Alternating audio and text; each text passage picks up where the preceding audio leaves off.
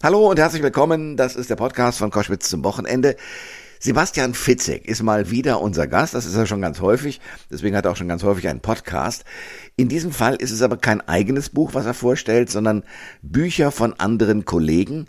Das fing, und das werden wir gleich auch nochmal im Podcast hören, mit uns beiden auch so an, dass ich, als er seine Karriere begann als Buchautor und später als Bestsellerautor, äh, der ging in kleine Büchereien und hat dort Bücher von anderen vorgestellt und ist damit zunächst auf eine kleine Tournee gegangen. Das kam sehr gut an, weil er einen guten Geschmack hat und weil er ganz klug natürlich auch die richtigen Autoren, auch die unbekannteren herausgesucht hatte. Jetzt hat er drei Bücher mitgebracht, äh, sozusagen als kleinen Tipp für die Ferien, den Urlaub oder das kleine Lesen zwischendurch. Hier ist der Podcast mit Sebastian Fitzek. Der Thomas Koschwitz Podcast. Ihr hört Koschwitz zum Wochenende mit einem Mann, den wir schon ein paar Mal zu Gast hatten und dann meistens mit seinen eigenen Büchern.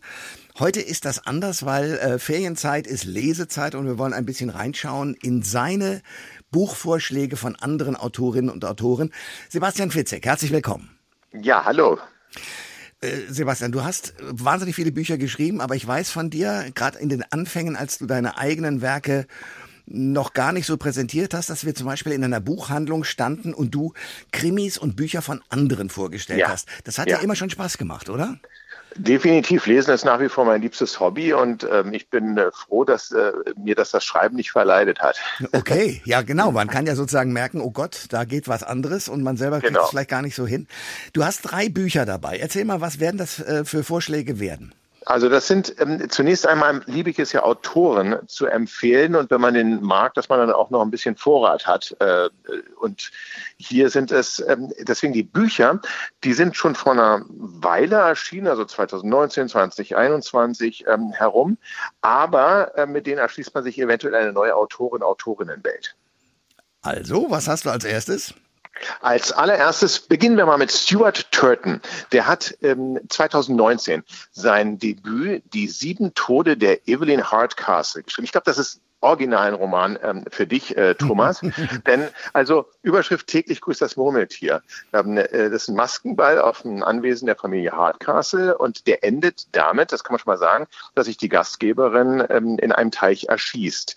Ähm, man muss fantastische Elemente etwas mögen, denn jetzt gibt es die Hauptperson und die sieht siebenmal, jedes Mal aus einer anderen Perspektive eines anderen Gastes, diesen Mord. Ähm, und man muss dann miträtseln, wie das Ganze abgelaufen ist. Das großartig, ist ja. großartig, ja. unglaublich sprachgewaltig, ein bisschen kompliziert, aber zum Glück gibt es einen Grundriss und es gibt ähm, von dem Anwesen und es gibt noch eine Namenliste, wer alles mitmacht.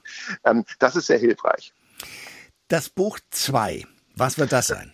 Buch Nummer zwei ist von Melanie Rabe, schon eine feste Größe im deutschen äh, Thriller-Geschäft. Sie zeichnet sich durch unblutige Psychothriller aus, so auch in Der Schatten. Da ist eine Journalistin nach Wien gezogen und äh, am Prater sagt ähm, äh, ihr dann ähm, eine Obdachlose, ähm, du wirst am 11. Februar am Prater einen Mann namens Arthur Grimm töten.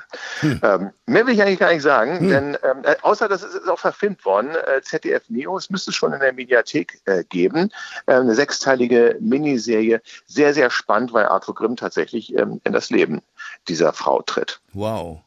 So, und Buch Nummer drei, was wird das?